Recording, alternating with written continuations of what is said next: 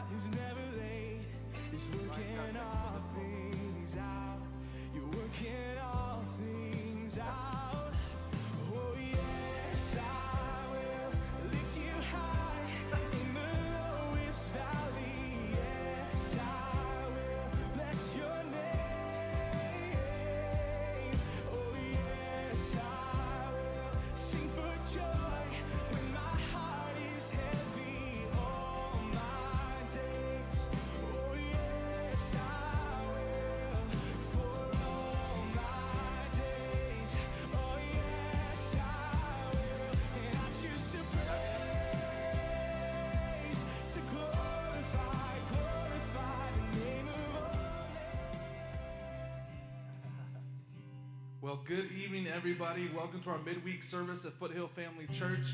We are so glad that you could join us today. There's a new thing on Facebook called Watch Parties, so go ahead and hit the share button below, but also start a watch party, I've been told. I have not been part of one yet, but make sure you invite me to that. That would be cool as well. So I'm done singing, I can jump on there with you. But a watch party so your friends can watch live. You guys can comment together. We love you, we miss you. We're looking forward to being together soon. Would you join us in worship tonight?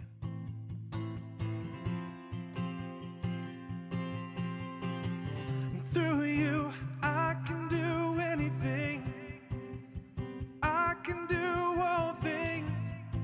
Cause it's you who gives me strength. Nothing is impossible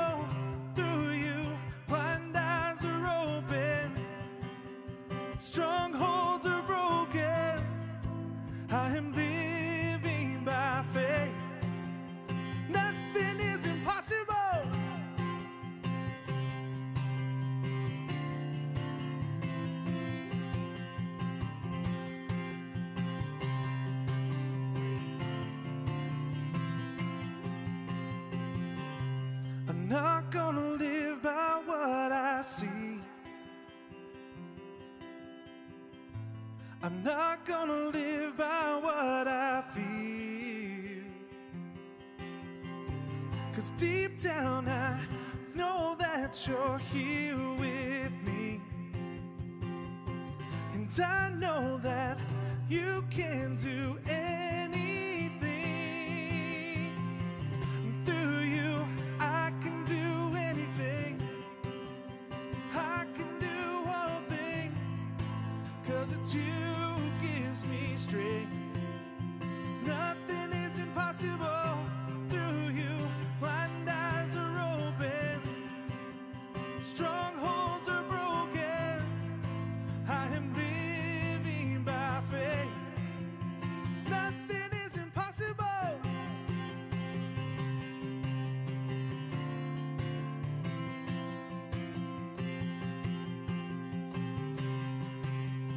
Sing out, I believe.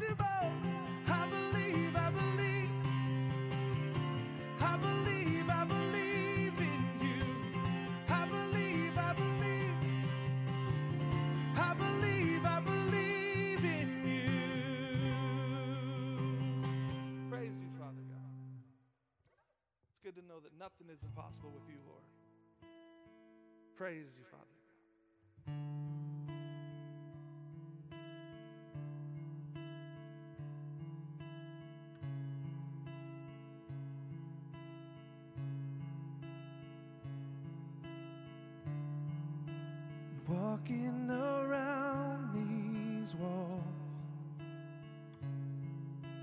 I thought by now they'd fall, but you have.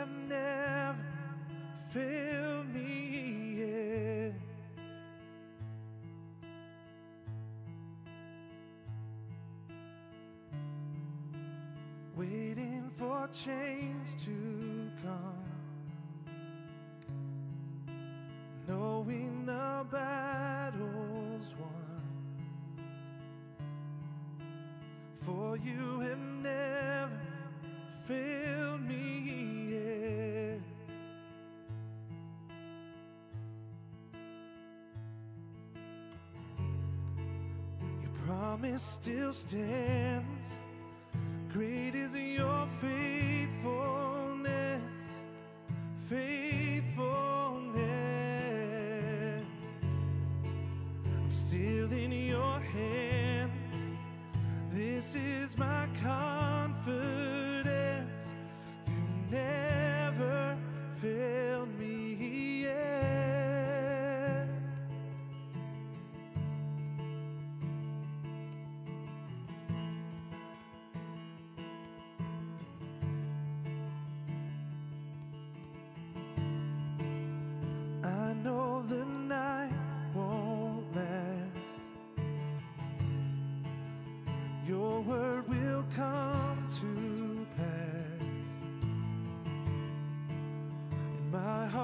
sing your praise again.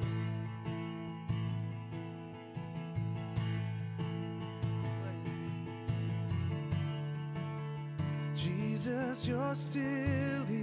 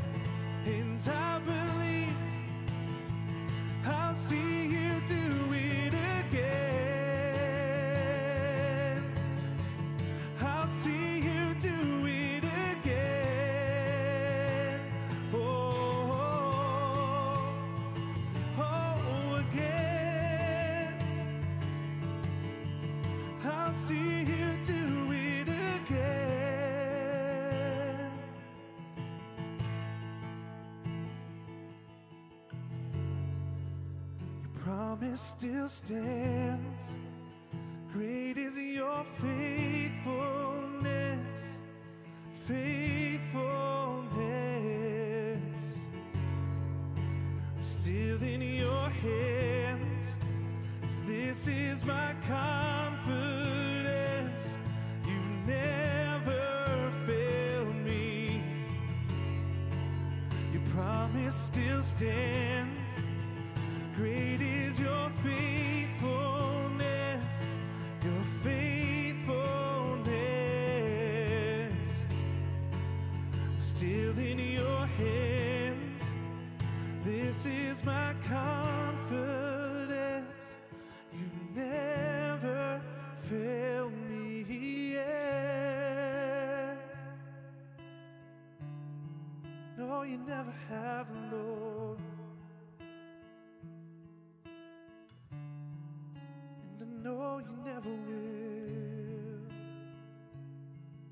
Father, we praise you that you never have failed us and you never will, God.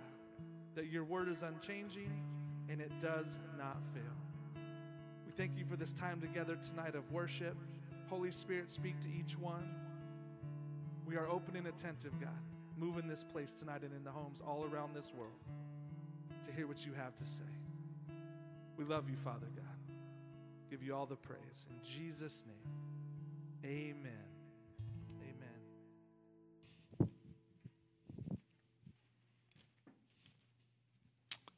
Amen. Well, let's start in Romans chapter 12 tonight.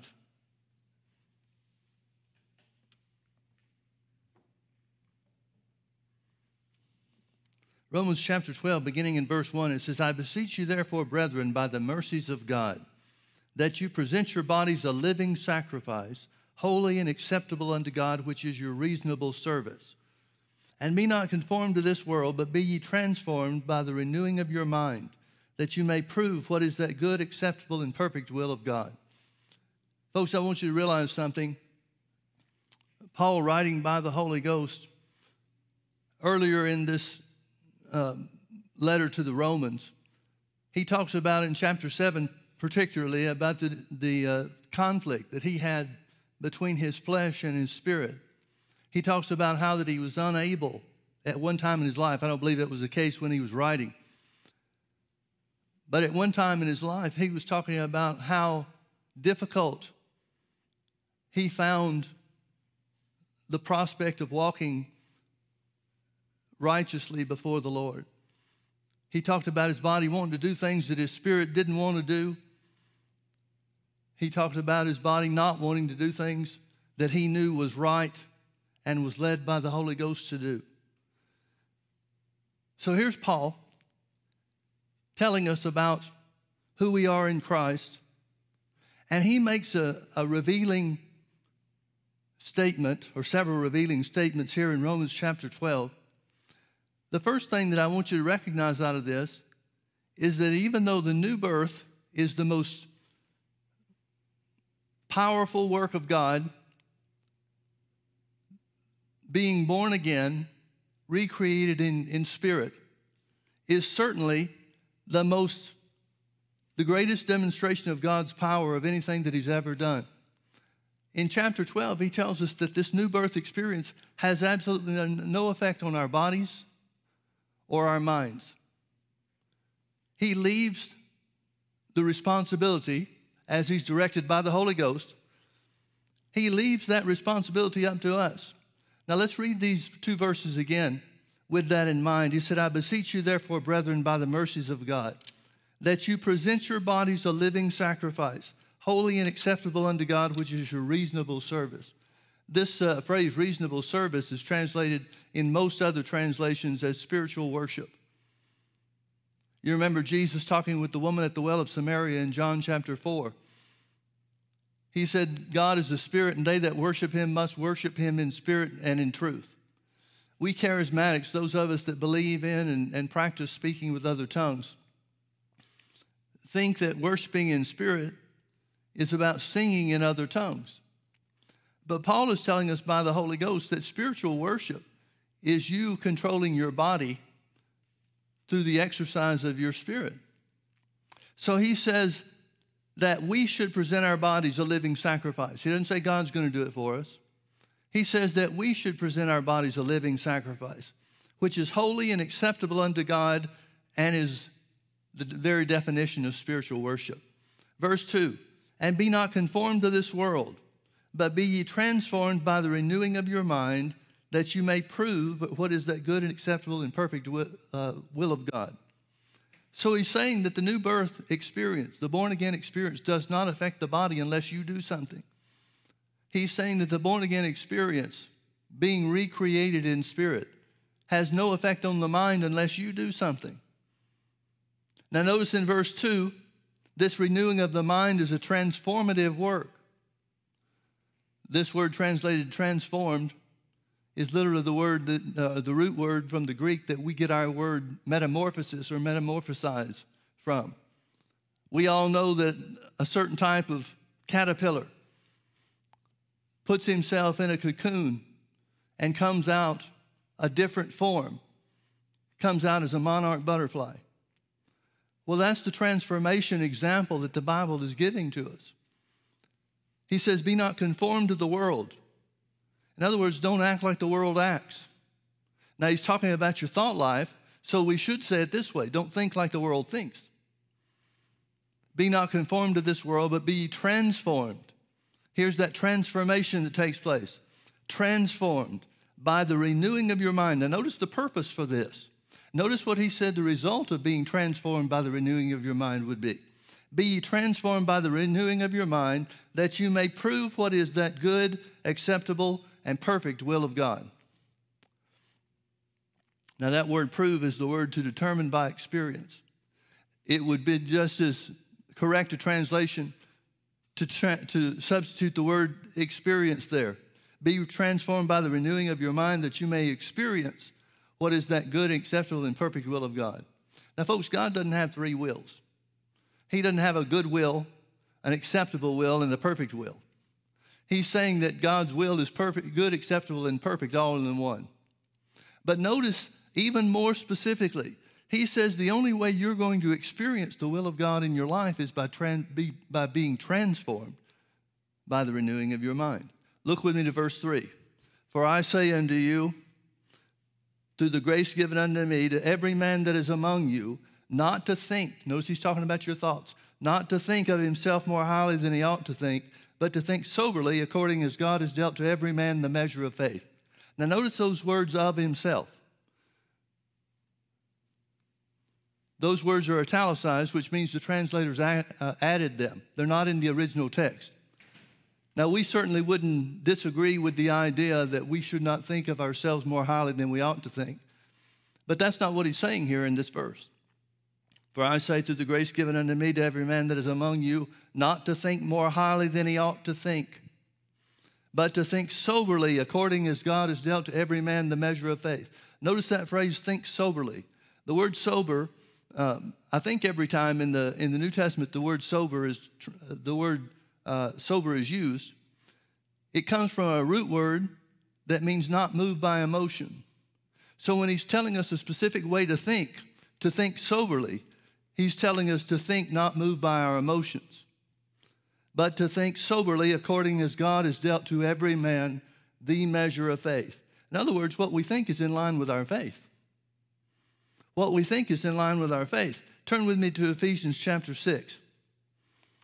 Beginning in verse 10, it says, Finally, my brethren, be strong in the Lord and in the power of his might.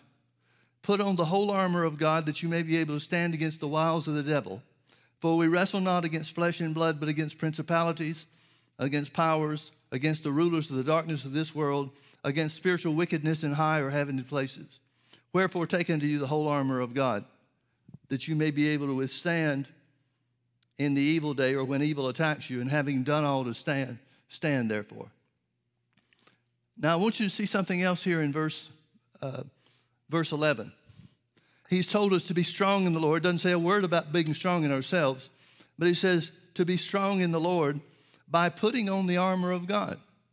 The armor of God is that which will equip you and strengthen you and enable you to get through any and every adversity or test or trouble that the devil brings against you.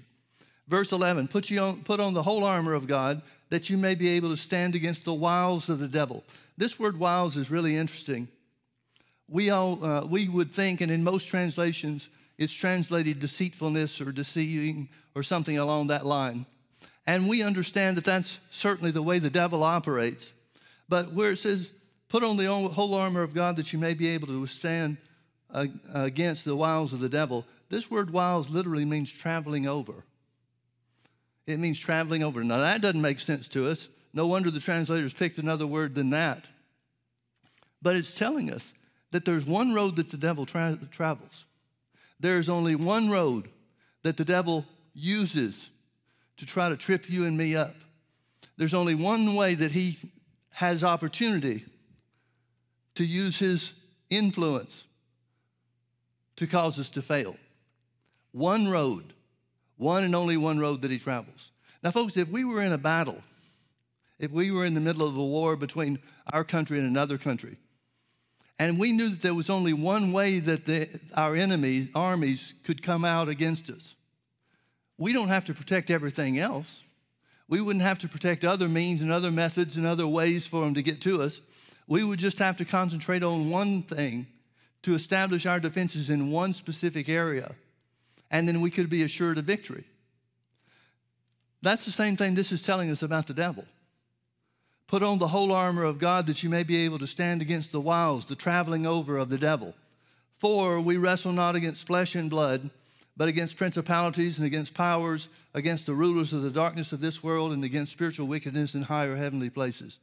This is the same list, or a very similar list, to what Ephesians chapter 1 tells us we've been uh, given authority over.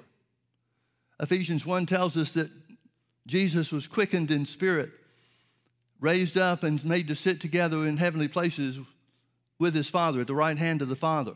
And then it goes on to tell us, and you has he quickened. He made us alive when he made Jesus alive. And he raised us up to be seated at the right hand of God the Father along with Jesus. We've been made joint heirs. So we already have authority over these principalities and powers, this work of the devil that's described. But it does say we wrestle with them.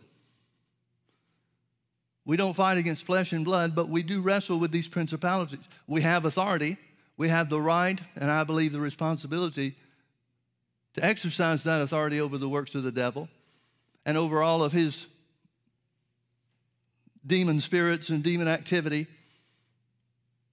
But it's a wrestling. In other words, they're struggling against us and we're struggling against them. Thank God we have the authority to win. Look with me now to 2 Corinthians chapter 10. Knowing that the devil uses one and only one road, knowing that we wrestle against not against flesh and blood, but against principalities and these powers that we have authority over. Notice now, beginning in verse 3, 2 Corinthians chapter 10 and verse 3. For though we walk in the flesh, we do not war after the flesh. For the weapons of our warfare are not carnal or natural or physical, but mighty through God to the pulling down of strongholds. Now, folks, Paul wrote all three of the letters that contain the passages that we've read from tonight. Paul wrote the letter to the, uh, to the Romans. He wrote the letter to the, the Ephesians. He writes this letter to the Corinthians. And so the things that he's saying, he's not speaking in a vacuum. These truths are supposed to build on one another.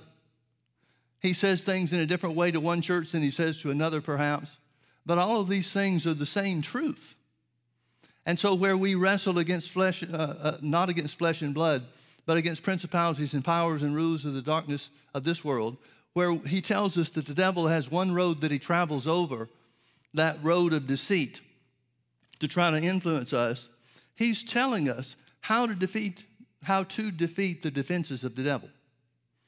The weapons of our warfare are not carnal, but mighty through God to the pulling down of strongholds. In other words, we have spiritual weapons, not natural weapons. We have spiritual weapons, not physical weapons. And those weapons, if used correctly, will pull down the devil's strongholds. Now, what are those devils? What are the things that make up the devil's strongholds? I know there was uh, uh, some years ago, there was a certain ministry that was emphasizing prayer, and that's good. Prayer is always good.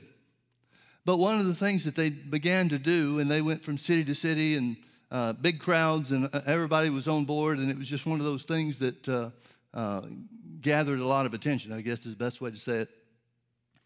They would go into the cities, some of the major cities of the country, and they would pull down the devil's strongholds, according to their claims. They would bind the spirit of murder, they would bind other evil spirits, call them by name, and through their teaching, identified that their work of prayer was going to cause these things to change or cease or whatever. But there were just as much murders after they finished praying as there were before. Crime was just as high after the fact as before. So, all the things that they were claiming to do in pulling down strongholds, they didn't even realize where the stronghold of the devil is. Verse 3 again For though we walk in the flesh, we do not war after the flesh. For the weapons of our warfare are not carnal, but mighty through God to the pulling down of strongholds. Where are those strongholds? Again, there's only one way the devil operates, one road he travels over. So if we can find out where that road is, we can put our defenses up at that one place and be assured of victory. We know there's a transformative work by having your mind renewed to the word so that you think soberly, not moved by emotions, rather than think more highly than we ought to think. Where are those strongholds? Verse 5 casting down imaginations. Casting down imaginations. The word imagination means re- uh, reasonings. Casting down reasonings. There have been so many times where people have come to be prayed for, mostly at healing school, where they want me or somebody else to pray for their healing. And I'll always ask people what they're believing for. I'll always ask them, What scripture are you standing on? And during that discussion, I get a lot of different answers. Some people don't really have anything specific that they're believing for, they're standing on. Others, however, do. They know what they're asking for. And they'll and depending on their answer, their answer determines whether or not I'm able to pray. Because if they're believing for something or, or standing on something that's contrary to the word, there's no way that I can overcome that with my prayer. In other words, the way they've got it figured out, and I've, I've had people use that expression, that phrase, a lot of times. I'll ask them what the Bible says, and depending on their answer, sometimes they have an answer, sometimes they don't. But I've had people say, Well, let me tell you how I've got it figured out. Well, folks, God doesn't care how you've got it figured out. That's not what moves him. Here, where it says casting down imaginations, those are reasonings that we've allowed the devil to influence us to have. Those are thoughts, thought patterns in our mind that hinder us, that keep us out of the blessings of God rather than bring us into it.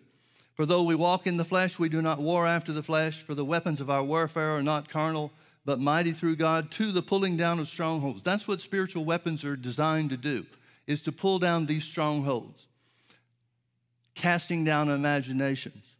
And every high thing, remember, we just read in Romans chapter 12 and verse 3 not to think more highly than you ought to think, but to think soberly, not moved with emotion. Notice the way it's verse 5 says this casting down imaginations and every high thing that exalts itself against the knowledge of God. Now, where do we gain the knowledge of God? Well, through the Word. The Word is the only way that we really know who God is.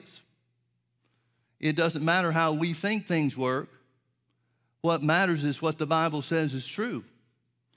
But the devil knows that if he can get us thinking contrary to the Word of God, he knows that if he can get us to think or to reason in some way that contradicts the Word of God, then he can keep the Word of God from being a power and, and a, a victory in our lives.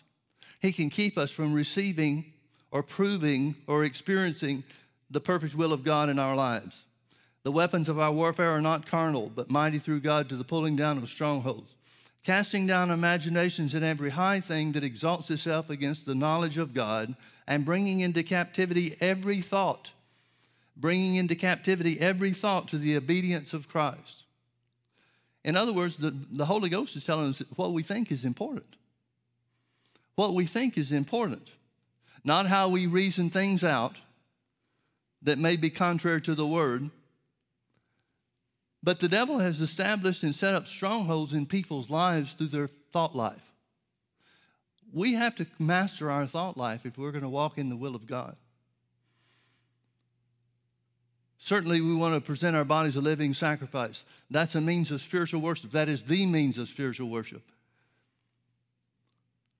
And we certainly don't want to be conformed to the world. Now, the conforming to the world that it's talking about is thinking like the world thinks. But instead of being conformed to the world, we want to be transformed by the renewing of our minds so that we can experience the will of God. Folks, if we don't think right, we're not going to experience God's will. If we don't think right, we're not going to receive from God what He has provided for us. If we don't think right, then we'll never walk in the perfect will of God we found that the devil travels over one road. That road is the road of deceit.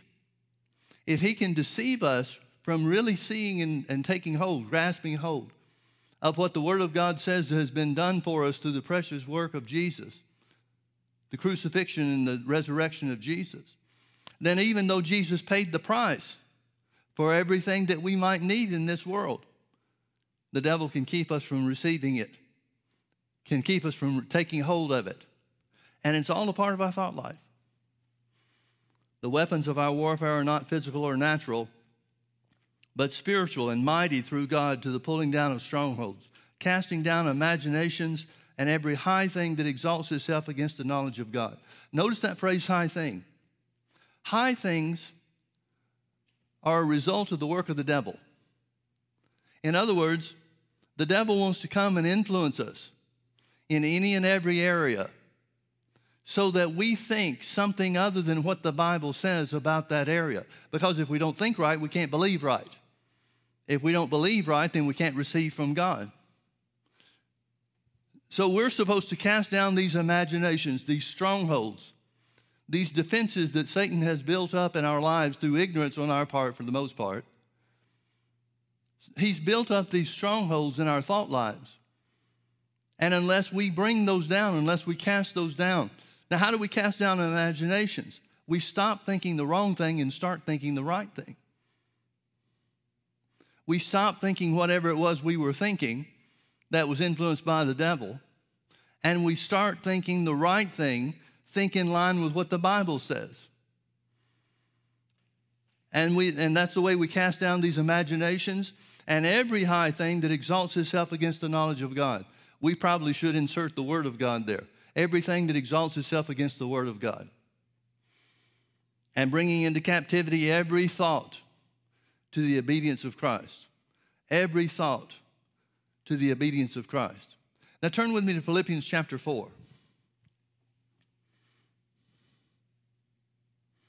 Philippians chapter 4, we'll start in verse 6. It says, Be careful for nothing. Another translation says, Don't be anxious or worrisome about anything. But in everything, by prayer and supplication with thanksgiving, let your request be made known unto God. And the peace of God, which passes all understanding, shall keep your hearts and your minds through Christ Jesus. Well, we all want that. We all want the peace of God to keep us steady. But notice verse 8. Finally, brethren, whatsoever things are true, whatsoever things are honest, whatsoever things are just, whatsoever things are pure, whatsoever things are lovely, whatsoever things are of good report, if there be any virtue and if there be any praise, think on these things. So if we want the peace of God in verse 7, we're going to have to think on the things in verse 8. Let me show you an Old Testament reference to the same thing in Isaiah chapter 26, verse 3. It says, Thou wilt keep him in perfect peace whose mind is stayed on thee because he trusts in thee.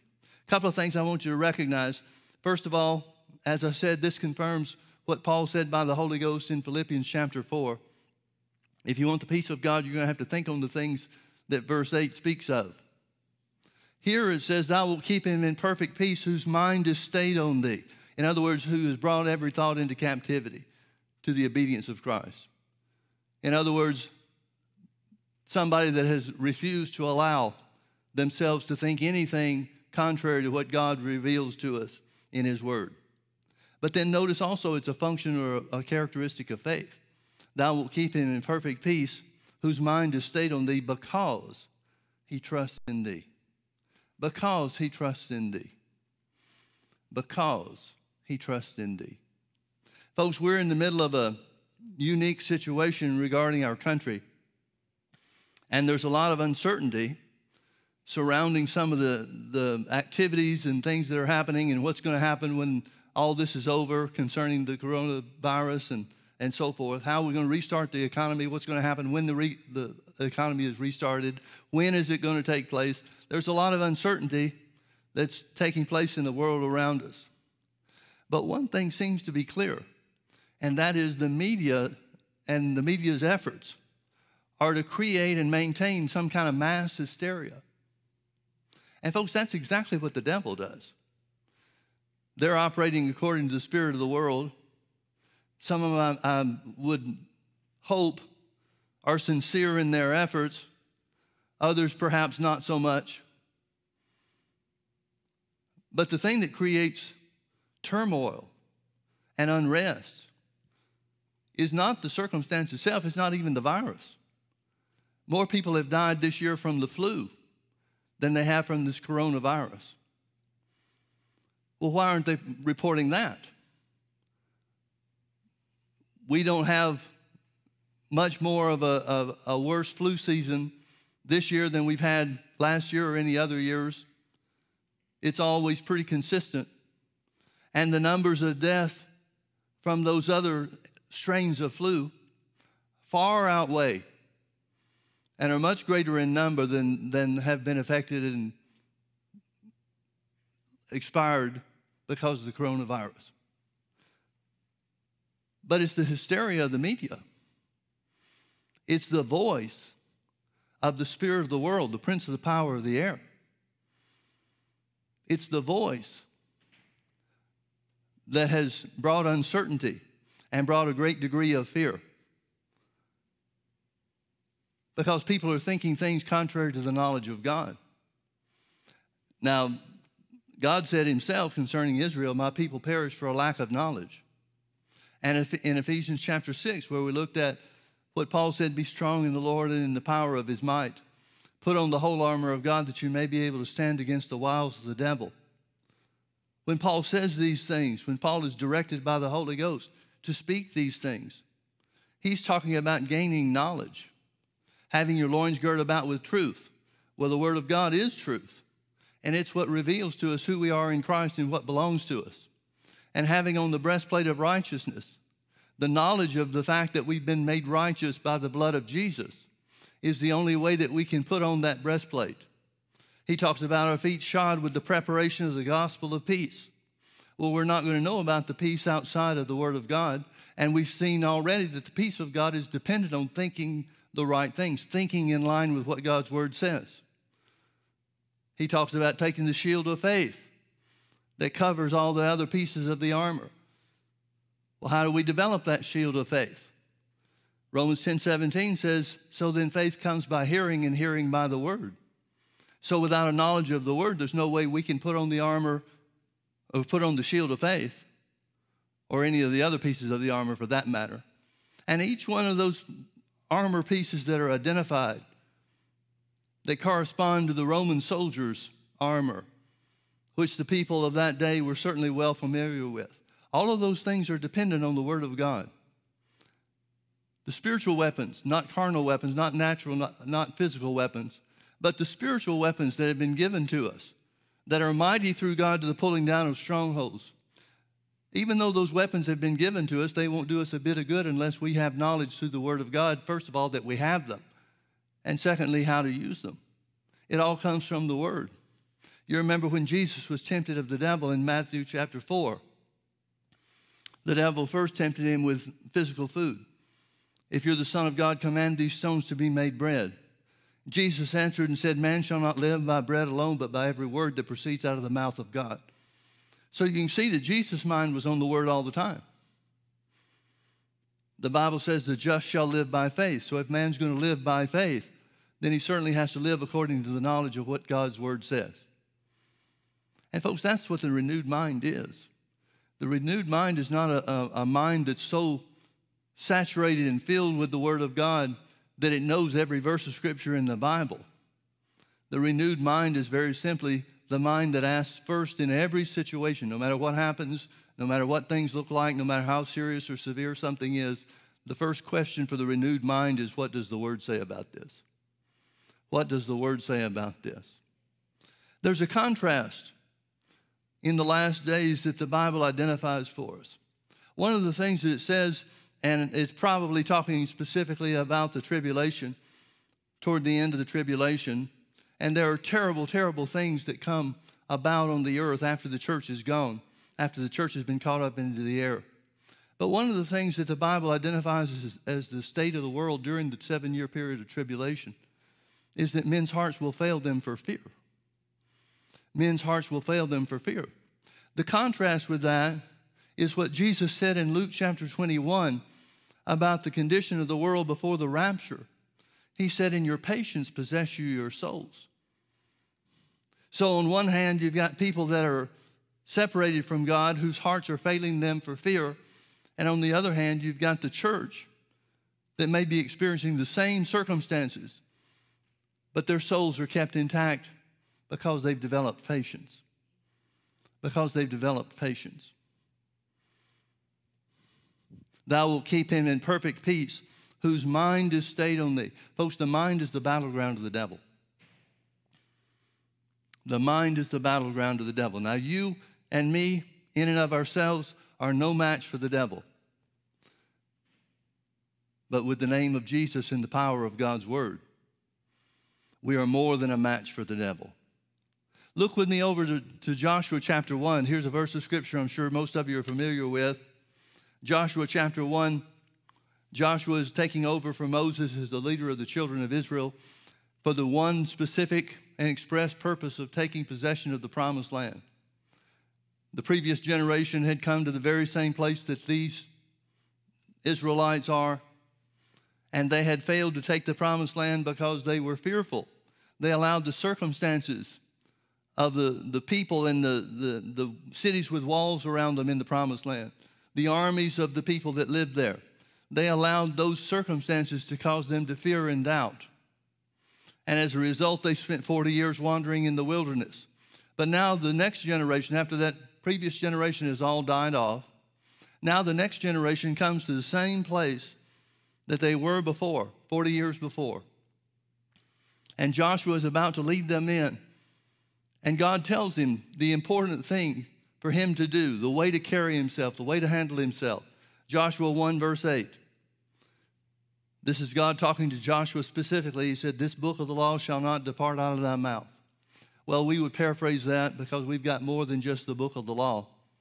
We've got the whole Bible or the Word of God. So the principle is this this Word of God shall not depart out of thy mouth. Shall not depart out of thy mouth. Now, folks, the way to bring down strongholds is to speak the word. And there's no better way to speak the word than here that God, what God is talking about in Joshua chapter 1 and verse 8. Now, where he says, This word of God shall not depart out of your mouth, how do you keep something from departing from your mouth?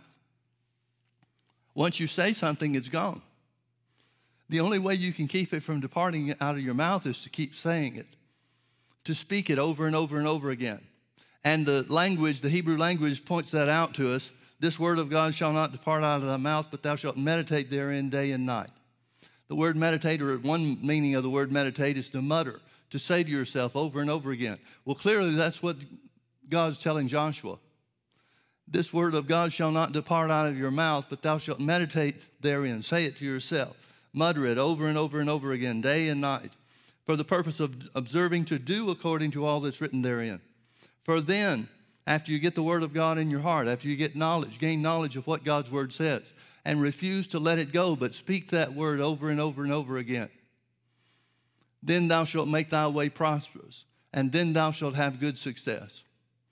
Now, folks, you couldn't very well have good success or make your way prosperous outside of speaking God's word. Because if you don't speak God's word, you're going to be conformed to the way of the world.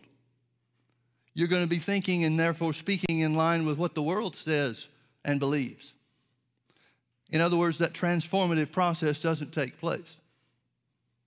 But God's will is for us to be transformed. God's will is for us to be prosperous, make our way prosperous, and have good success.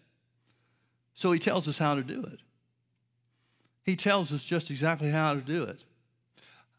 I'm reminded of the scripture in Proverbs chapter 4, verse 20 through 22. My son, attend to my words. He didn't say attend to the circumstances around you. He doesn't say attend to the difficulties in the world around us. He says, attend to my words. Incline thine ear unto my sayings. Listen to what the word says first and foremost, not what somebody else is telling you. Not the fear mongering that's taking place in the world around us, not the hysteria that bombards us day after day after day. But attend to the word. Incline your ear unto its sayings. Let them not depart from thy eyes. In other words, see yourself with the answer. God created man to think in pictures. Whatever word we say creates a picture or an image in our minds. Well, if we're speaking God's word, for example, if we're confessing that healing belongs to us because Jesus took our infirmities and bore our sicknesses, and with his stripes we are healed. If we're speaking that word of God, then it creates an image on the inside of us of being healed. If we speak healing, then we see healing on the inside of us. Now remember, we're supposed to cast down imaginations, the strongholds that the enemy has brought.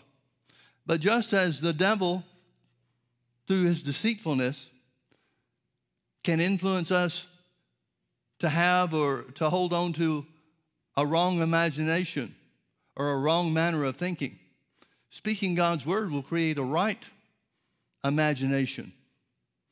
You'll be imagining or seeing things on the inside of you that are in line with God's word, not contrary to it. You'll see yourself with the answer. And the more you see yourself with the answer, the more you speak what you believe. Then thou shalt make thy way prosperous, and then thou shalt have good success. So Proverbs 4, verse 20 says, My son, attend unto my words. Put the word of God first place in your life. Think what God's word says, no matter what anybody else says, no matter what's going on around you, no matter what we see or feel. Think God's word. My son, attend to my words. Incline your ear to my sayings. Let them not depart from you before your eyes. Keep them in the midst of your heart. Verse 22 For they are life unto those that find them, and health to all their flesh. Folks, there's a discovery process of the Word of God. And it's the same transforming process that Paul talked about in Romans 12. God sure wants us to, to succeed and have good success. He wants us to prosper and have good success, or else He wouldn't tell us how to do it. Now, that doesn't just mean financial success, that means prosper in anything and everything that we do in life.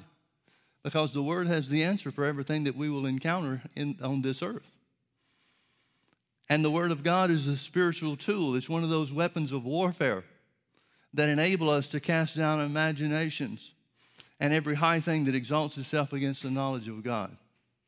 God wants us to speak His Word. Paul wrote to the Corinthians, he said, We having the same spirit of faith, talking about the same spirit of faith as God Himself. Well, Jesus said, told us how the God kind of faith works, so that would certainly make sense. But Paul said, We having the same spirit of faith, as it is written, we believed and therefore do we speak. We also believe and therefore speak. God has designed for us to have victory and experience victory, experience His will in every area of life by speaking the Word of God, by talking God's Word.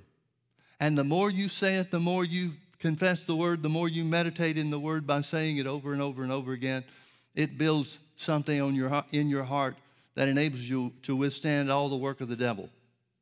I want you to see another couple of scriptures with me. Isaiah chapter 41, verse 10. Speaking to the prophet Isaiah, God said, Fear thou not, for I am with thee. Be not dismayed, for I am thy God. The word dismayed is the word confused or confounded. It means to be broken down. Fear thou not, for I am with thee. Be not dismayed, for I am thy God. I will strengthen thee. Yea, I will help thee. I will uphold thee with the right hand of my righteousness. Now, Isaiah 54, verse 14. In righteousness shalt thou be established. Thou shalt be far from oppression, for thou shalt not fear. I want you to realize something, folks. If we're not afraid, the devil has no way to operate against us. Fear is the first line of attack that the enemy brings against us. You may remember the story of when Adam and Eve fell in the Garden of Eden. It says, when they ate of the forbidden fruit and disobeyed God, they saw they were naked, and so they sewed fig leaves together. And then God comes down to speak with them in the cool of the day, like he always had.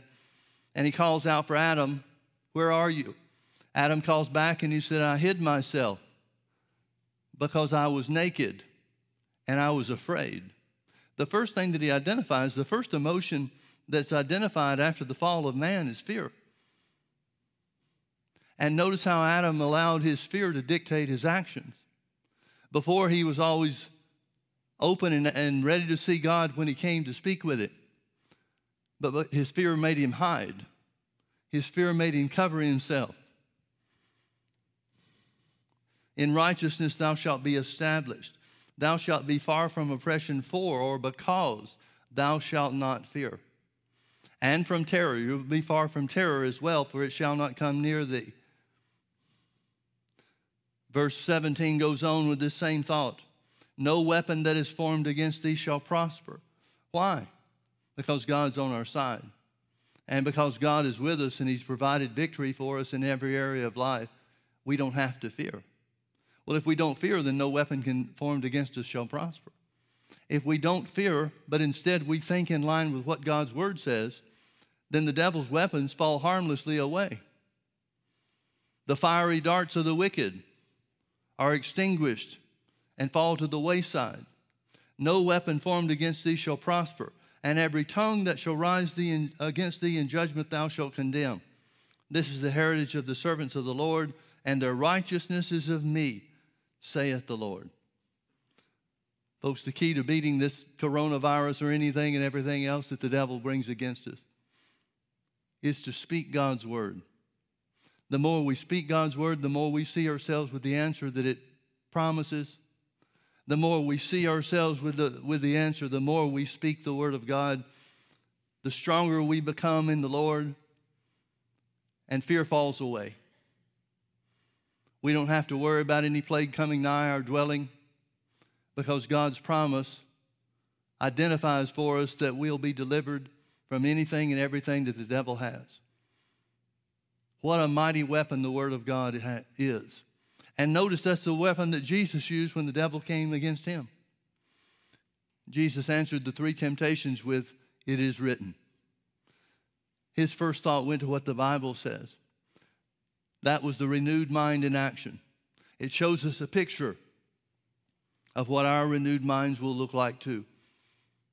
Ask yourself in every situation, whether it's financial, whether it's physical, whether it's a matter of healing, or whether it's just wanting to experience the peace of God, ask yourself, what does the Bible say about this?